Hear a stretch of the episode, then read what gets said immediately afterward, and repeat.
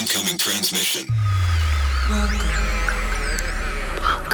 Welcome. Welcome to True Spies. Week by week, mission by mission, you'll hear the true stories behind the world's greatest espionage operations. You'll meet the people who navigate this secret world. What do they know? What are their skills? And what would you do in their position? This is True Spies. I always thought of myself as a pretty decent salesperson, but recognized that it's tough to sell something you don't believe in fully yourself. So I had become committed to the course. I had to deliver on this, but I also didn't fully believe in it yet. This is True Spies. Episode 85 Asset Terminated.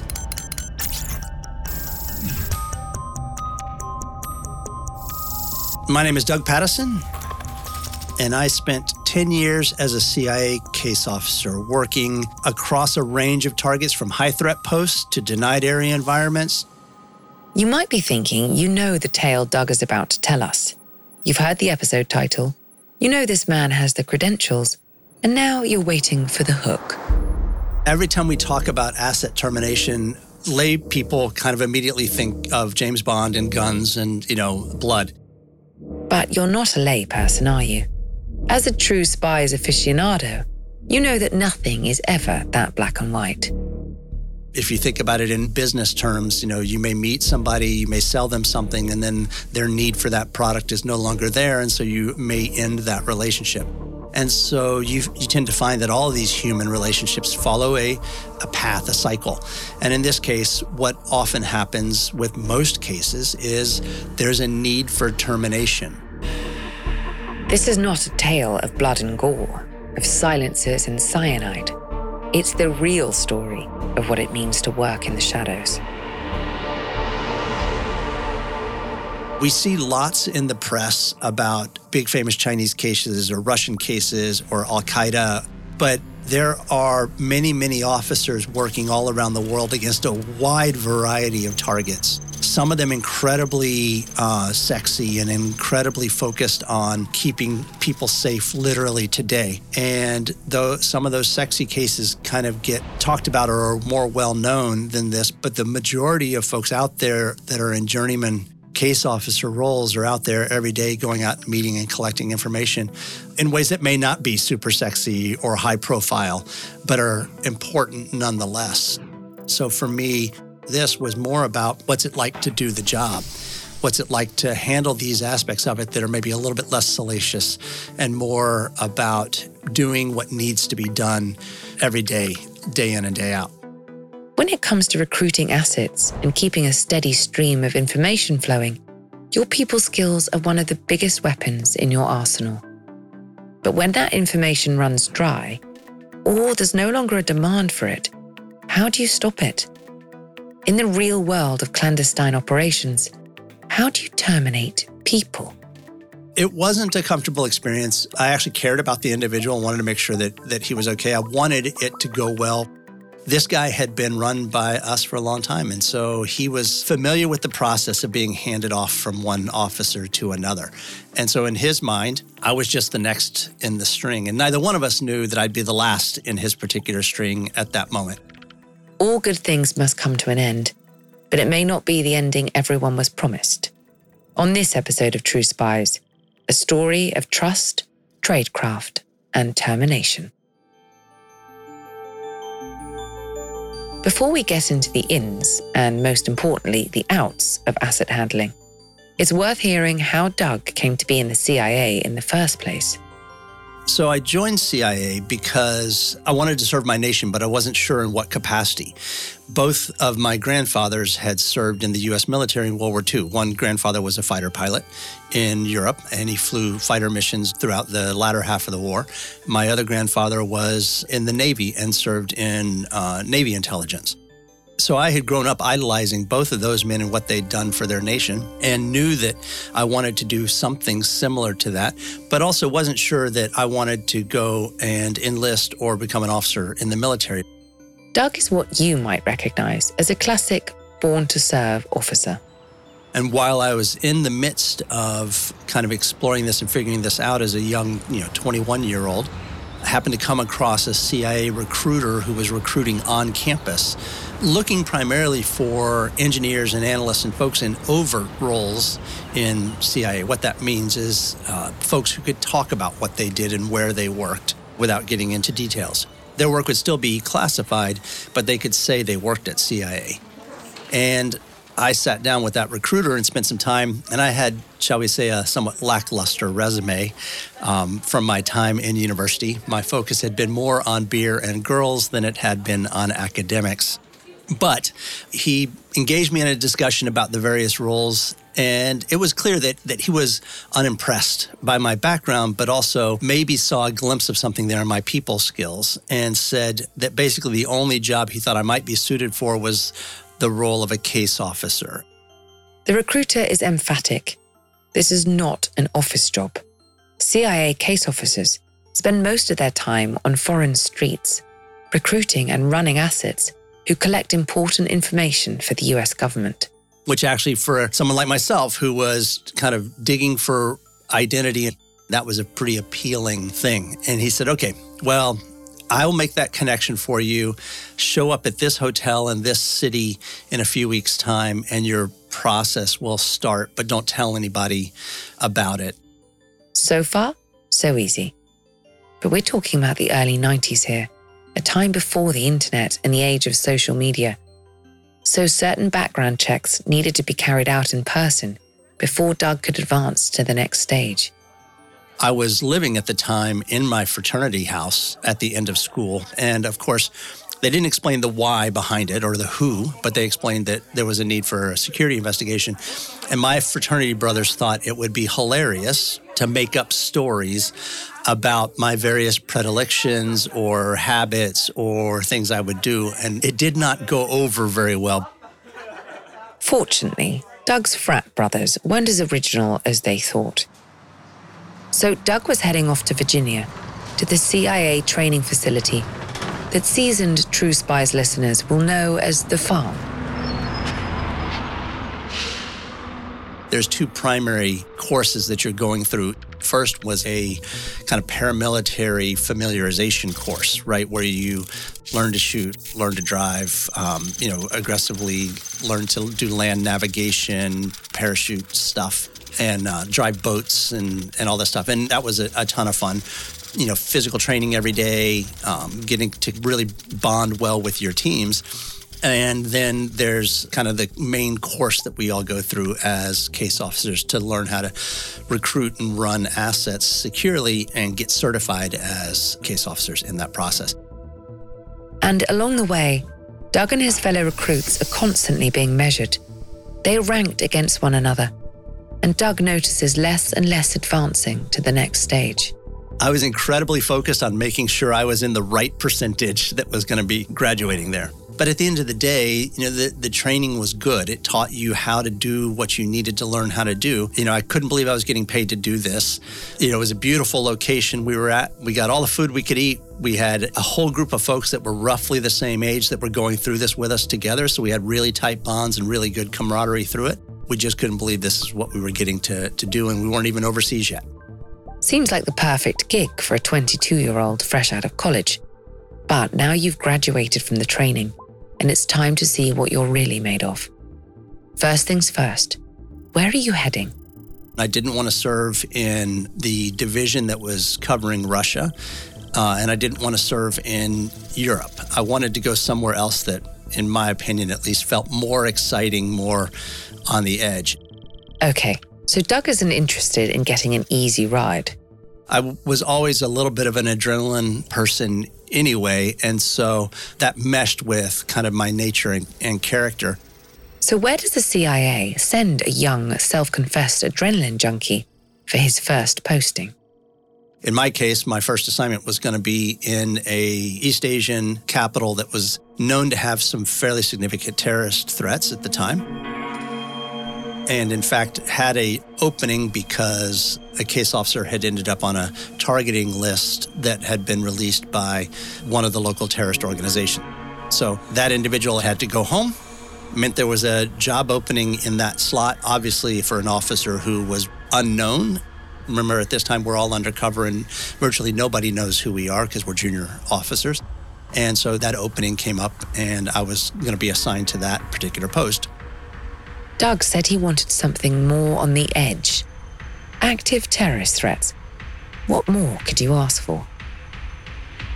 Remember, this is Doug's first job, the first time he's had to do anything outside of a training facility, and he's headed into a highly volatile environment where he doesn't speak the local language and doesn't yet know exactly what it takes to be a good case officer. How would you feel? Whatever job you're in, I'm sure you can think back to a moment when you've stood on the edge of what felt like a precipice, preparing to launch yourself off into the unknown and hoping you'd had enough training to land safely. But in this case, it's more than just Doug's livelihood on the line. It's his life. A natural disaster meant Doug's departure was delayed. His new flight arrived in the country in the dead of night. And so you're landing in this third world country after midnight, and yet the place is wildly alive. And I remember it being dark but light at the same time from all of the street lights and all of the motorcycle lights and all of the car lights. And I remember the sounds of livestock on roadsides. And I remember the burning smells of trash and coconut husks and these things and honking of horns like you've never heard of uh, in, in your life. It was just hit you in the face sensory overload arriving here and going, how am I going to do this? How is this going to, how is this going to work? Yes, even CIA officers know a little about imposter syndrome. We had had Americans killed in this country regularly, kind of over the last 15 years. Those threats were real and, and current and, and active. The reason I was there, the slot had opened up because of, of somebody needing to, to be pulled back home. But in reality, I knew that the threats the folks I was meeting with were higher still. And so it was get on the ground, learn the area, learn the streets, learn the city. A few weeks pass, and finally it's time for Doug to be given his first asset. The person whose safety will also be in his inexperienced hands. Farm fresh case officers don't often begin recruiting new assets as soon as they touch down. There's still much tradecraft for them to learn and hone. Instead, they are assigned existing assets to handle.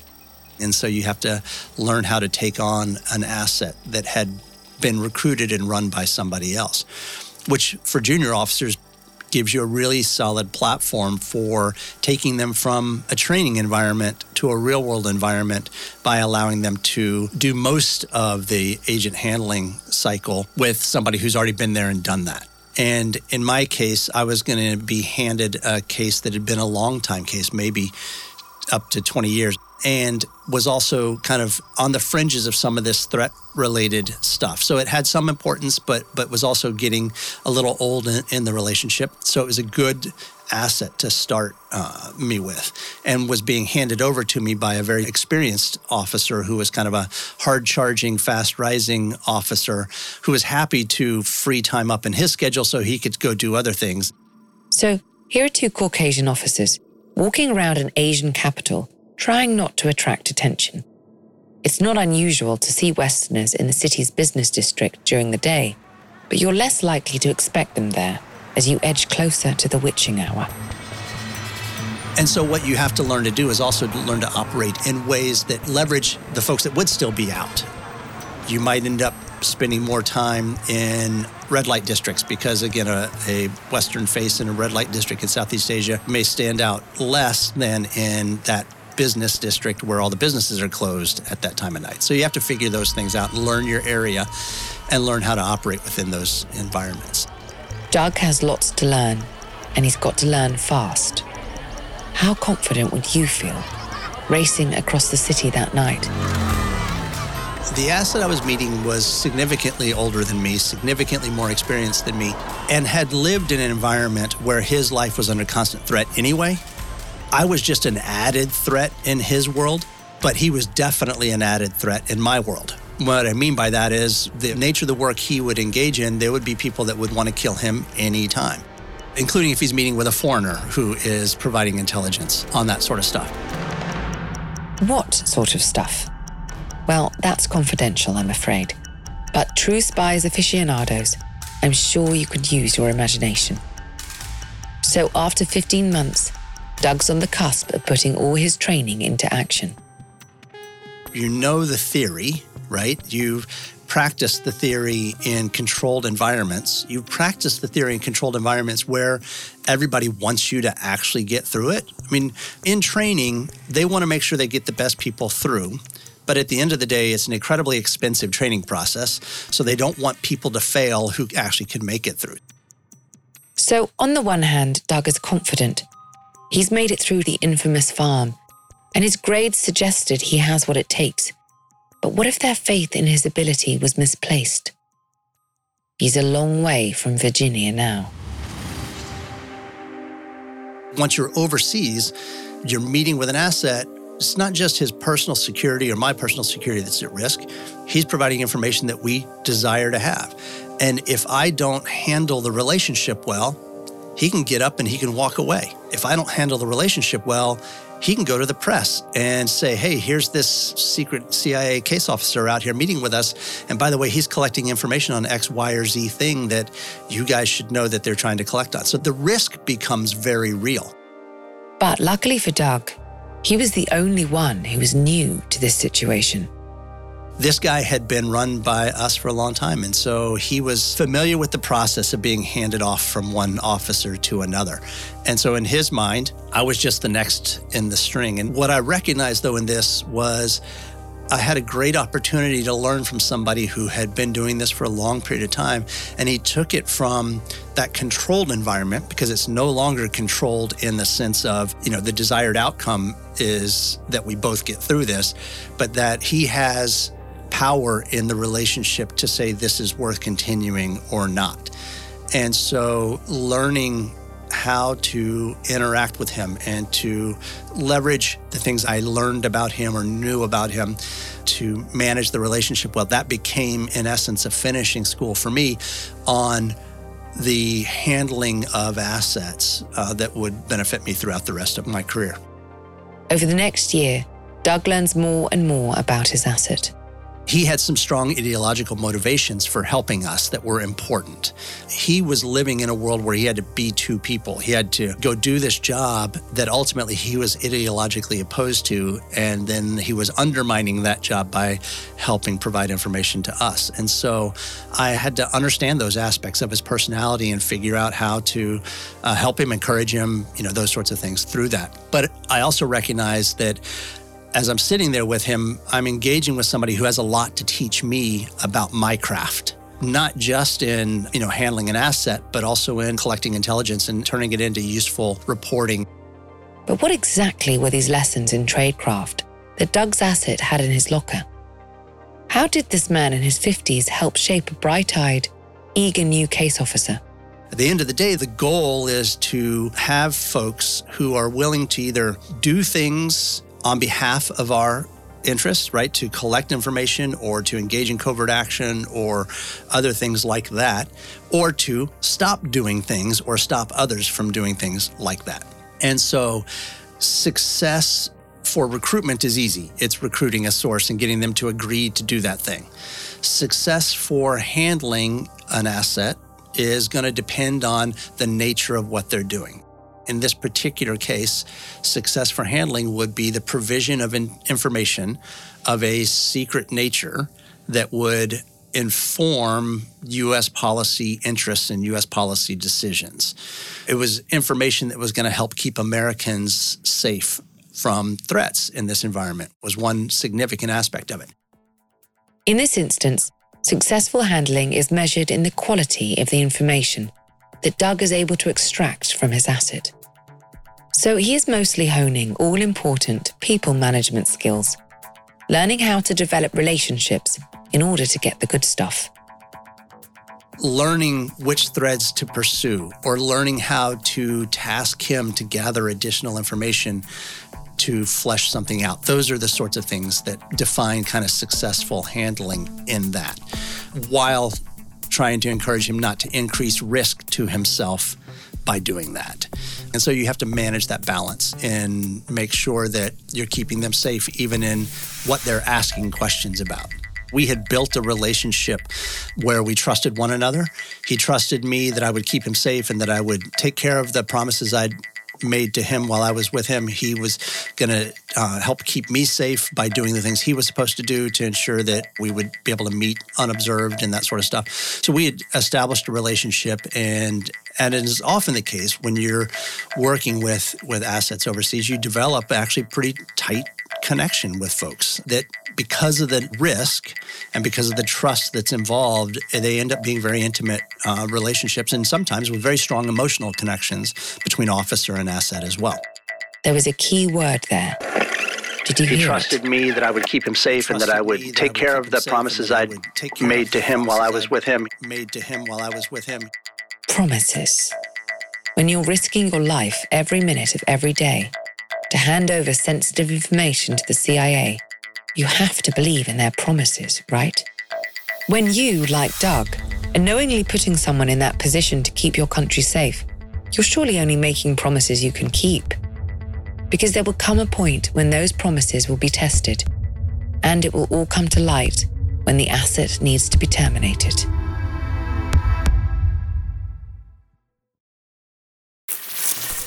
Fresh from the farm, 23 year old case officer Doug Patterson has been sent to an active, hostile territory in Southeast Asia.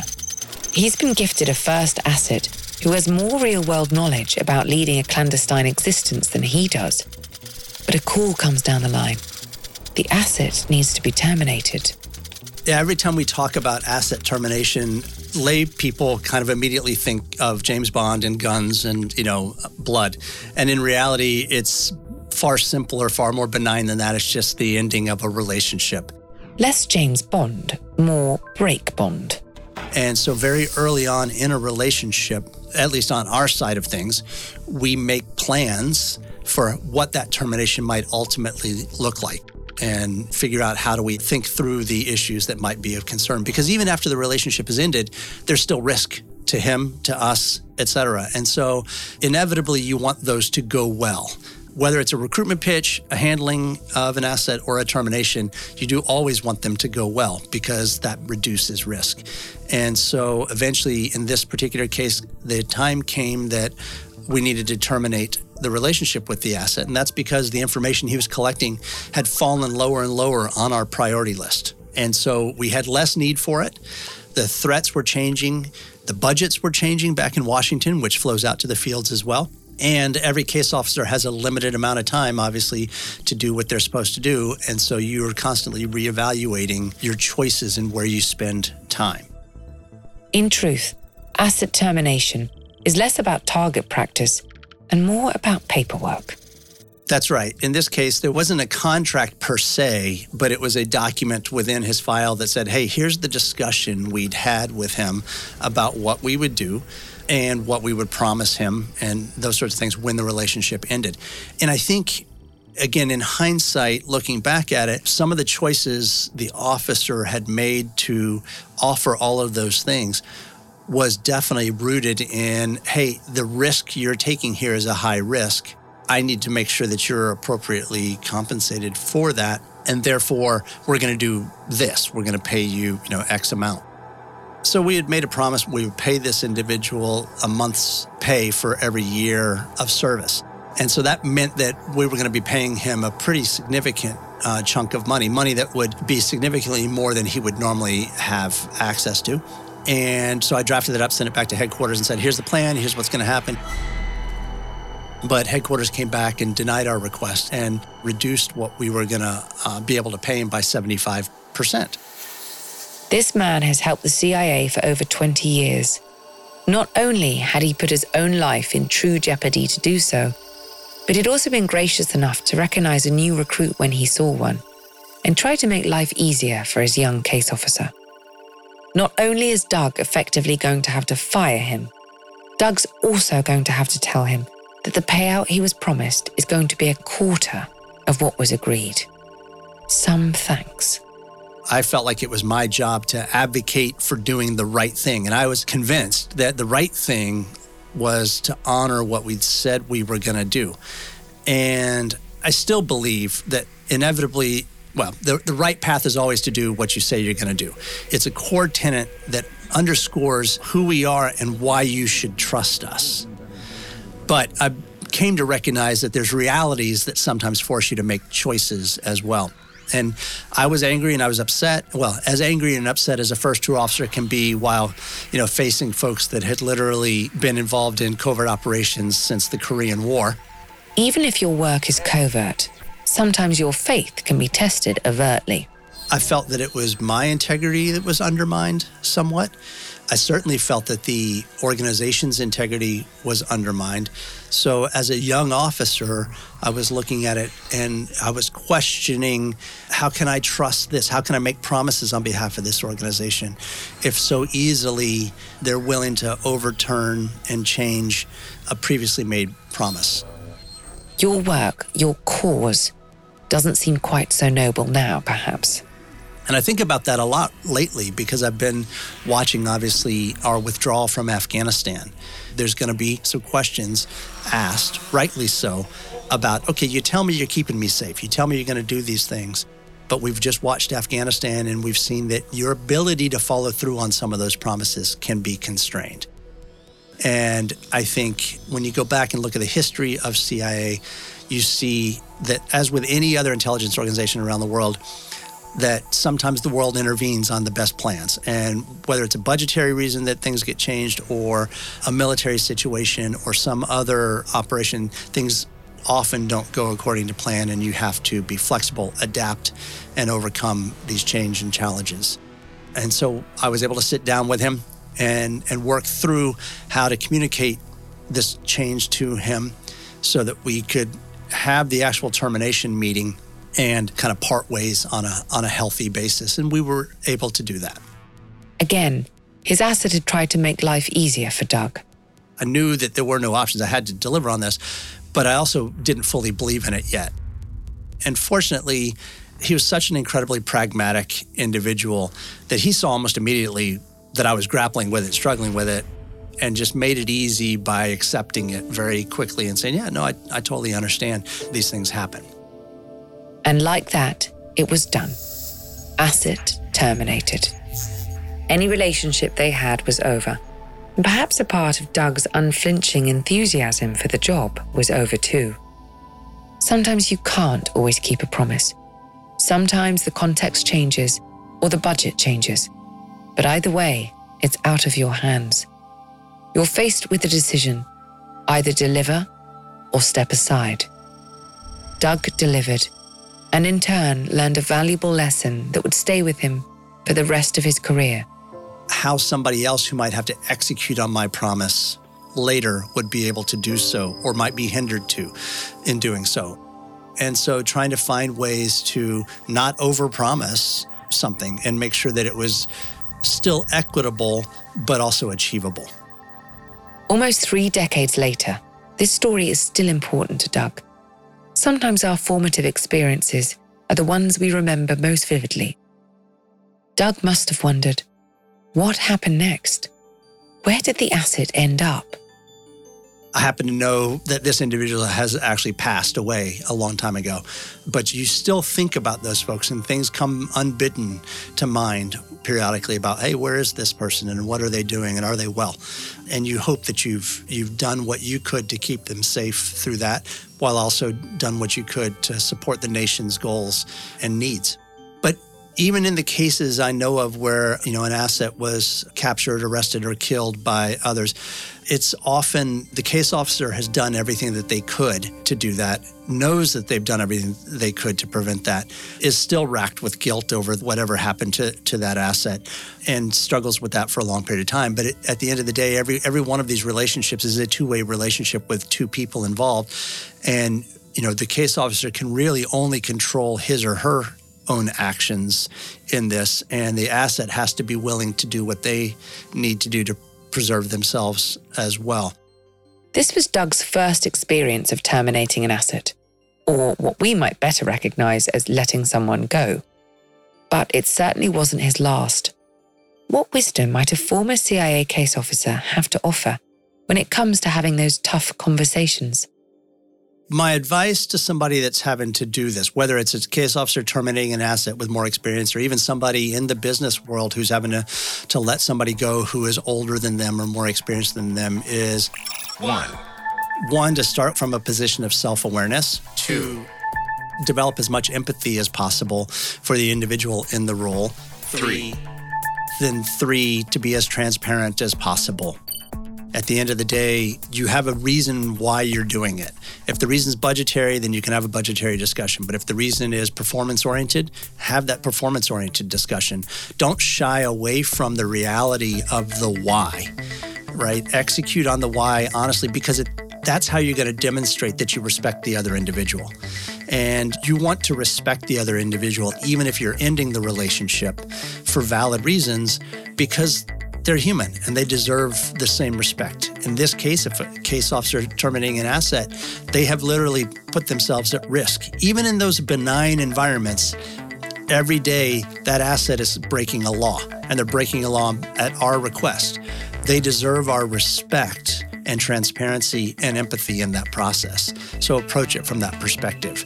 You can do the right thing and you can do it the right way by showing them respect. Respect having due regard for someone's feelings, wishes, or rights. A simple yet highly effective bit of tradecraft we should all have in our repertoire already.